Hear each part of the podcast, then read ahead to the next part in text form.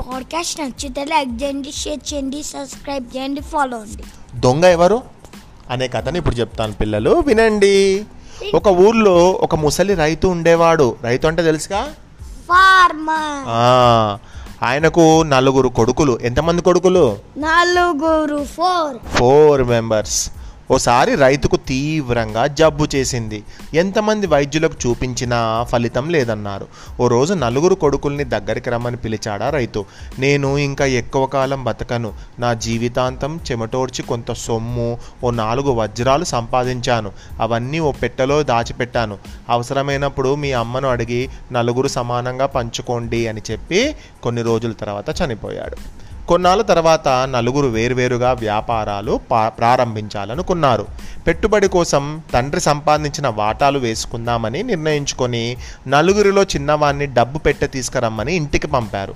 గొడవలు పడకుండా పంచుకోండి నాయన అంటూ చిన్న కొడుకు చేతిలో డబ్బు పెట్టెను పెట్టింది వాళ్ళ అమ్మ ఇంట్లో నుంచి బయటకు వచ్చేలోపు ఆ పెట్టెలో ఉన్న వజ్రాలలో ఒక దాన్ని చిన్న కొడుకు దొంగలించాడు. తరువాత పెట్టె తెరిచి చూసిన మిగతా ముగ్గురు కొడుకులు ఆశ్చర్యపోయారు. ఇంకో వజ్రం ఏమైంది? అని చిన్నవాడు నిలదీస్తే ఆ నాకేం తెలుసు? అమ్మ ఎలా పెట్ట ఇచ్చిందో అలాగే నేను తీసుకొని వచ్చాను అని సమాధానం చెప్పాడు. ఎవరు దొంగ తేలాలంటే మనం మర్యాద రామన్న దగ్గరికి వెళ్ళాలి అన్నాడు పెద్ద కొడుకు. సరేనని నలుగురు బయలుదేరి వెళ్ళారు. ఆ సోదరులు చెప్పిందంతా జాగ్రత్తగా విన్నాడు రామన్న. సరే నా దగ్గర ఒక మంత్రకర్ర ఉంది. అంటే ఒక స్టిక్ మ్యాజిక్ స్టిక్ ఉంది. దీన్ని నాలుగు ముక్కలు చేసి ఒక్కో కుండలో వేస్తాను. ఈ కుండల్ని మీ నలుగురు నెత్తిన పెట్టుకొని ఊరి చివరనున్న గుడి వరకు వెళ్ళి తిరిగి రావాలి. ఇక్కడికి వచ్చేసరికి ఎవరి కుండలో ఈ పుల్ల పెరుగుతుందో వాళ్ళే అసలైన దొంగ అని చెప్పి వాళ్ళని పంపాడు. నాలుగు కుండలలో నాలుగు పుల్లలు వేసి పంపాడు. ఏం చెప్పిండట? మర్యాద రామన్న. ఏం చెప్పిండట అంటే ఎవరైతే దొంగ ఉంటాడో ఈ మ్యాజిక్ స్టిక్ ఏం చేస్తుందంటే పెరిగిపోతుంది. ఒక టూ ఇంచెస్ పెరిగిపోతుంది. అప్పుడు దొంగ ఎవరో నేను కనిపెడతా అన్నాడట. నలుగురు బయలుదేరారు. ఊరి చివరకు వచ్చేసరికి దొంగతనం చేసిన చిన్న కొడుక్కి ఒక ఆలోచన వచ్చింది. అమ్మో దొంగతనం చేసింది నేనే కదా.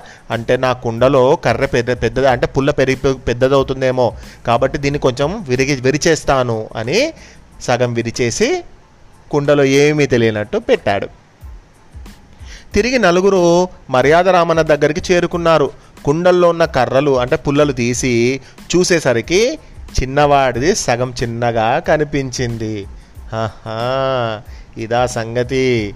పుల్ల ఎక్కడైనా పెరుగుతుందా? కానీ నువ్వు దొంగవి కాబట్టి భయపడిపోయి నువ్వు పుల్లని సగం విరిచావు అది పెరిగిందేమో అని చెప్పి. కాబట్టి నువ్వు వీడే అసలైన దొంగ అని చెప్పాడు.